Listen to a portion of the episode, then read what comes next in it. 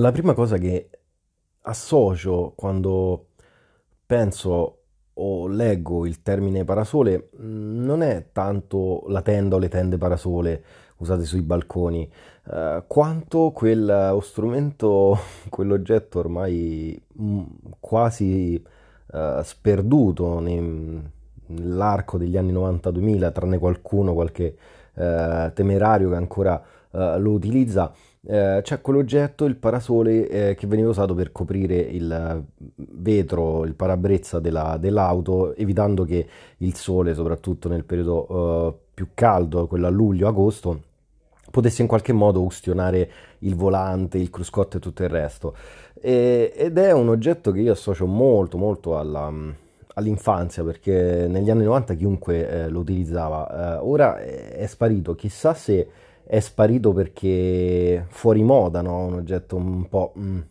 che non, diciamo, dava un gran tocco alle auto, era eh, meramente creato come fine utilitaristico, non eh, sicuramente estetico. Eh, o se i materiali che eh, hanno subito una variazione all'interno delle auto hanno fatto sì che comunque, per quanto esposta a un sole costante, eh, l'ustione del, del- del volante in qualche modo eh, vada scemando in maniera molto più breve rispetto al tempo. E a questo oggetto, che è il primo che mi smuove pensando al termine parasole, ricordo anche, diciamo, la, la creatività nel- nell'uso delle storpiature nelle lingue romane, almeno non so se poi in altre città sicuramente,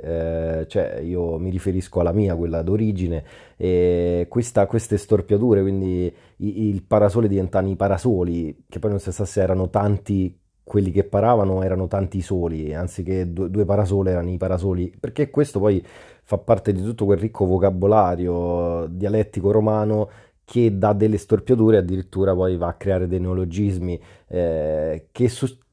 ho notato poi nel tempo, anche attraverso film, attraverso mh, letture e altro, e, e il tempo che vivo, eh, quanto mh, sia ciclica questa cosa sulla città di Roma. Ci sono dei cicli, poi ci sono eh, delle decadi che interrompono nettamente, e poi in qualche modo, per esempio, eh, in questo periodo è cominciata una nuova onda eh, c'è questa nuova, nuova onda di, di neologismi, di nuove parole, nuovi termini eh, che nascono a Roma e che in tante occasioni poi eh, espatriano in qualche modo da questa che in tanti casi è una città-stato. E, e mi ha affascinato talmente perché partendo da un oggetto così démodé, un oggetto così dimenticato negli anni 90, eh, poter diciamo agganciare e connettere tutti questi, questi ricordi o queste riflessioni lo, lo trovo qualcosa che adoro in particolar modo, molto stimolante. E se dovessi pensare a un'altra cosa che mi aggancia subito, ovviamente eh, l'immagine del concetto dell'ombrello, perché soprattutto in tempi molto più eh, antichi, eh, indietro nel tempo veniva chiamato appunto parasole e in alcuni casi parapioggia. Il concetto del parasole nacque molto prima e, e lo associo in particolar modo all'Asia, all'Asia, al Giappone, alla Cina, in quei luoghi in cui l'ombrello viene usato principalmente eh, per coprire eh, una pelle sicuramente più delicata da quella occidentale eh, dal, dal sole magari d'agosto o di luglio eh, o dei mesi più caldi. Eh, ed è un qualcosa che si vede in maniera molto più massiccia, qualcosa che in Occidente eh, non vedrei quasi mai, tranne magari uno o due casi in vent'anni di vita, Ehm, presumibilmente anche per un fattore legato al fatto che la- la- l'alta borghesia, l'aristocrazia e la monarchia utilizzava il sistema eh, del parasole, quindi dell'ombrello, per proteggersi dai raggi, non tanto esclusivamente per la pelle delicata, eh, quanto perché chi eh, deteneva la bronzatura era colui il quale lavorava nei campi, quindi un plebeo, non, non un nobile, non un monarca eh, e per staccarsi nettamente a livello pubblico da questo facevano in ogni modo per far sì che la, la loro pelle eh, rimanesse bianca, pallida, chiara.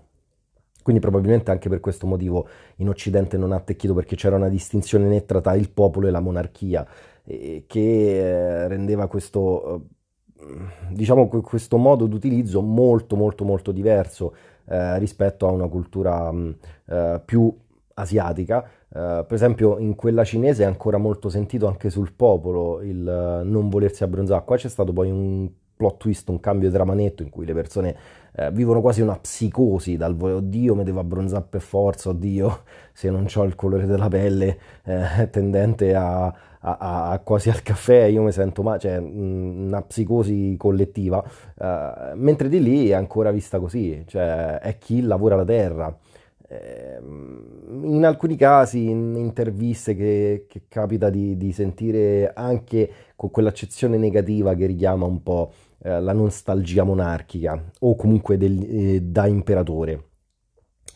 E l'ultima cosa che eh, associo eh, al termine parasole è un quadro. Un quadro molto particolare, un quadro di, di Goya, un quadro che si trova a Madrid, al Prado.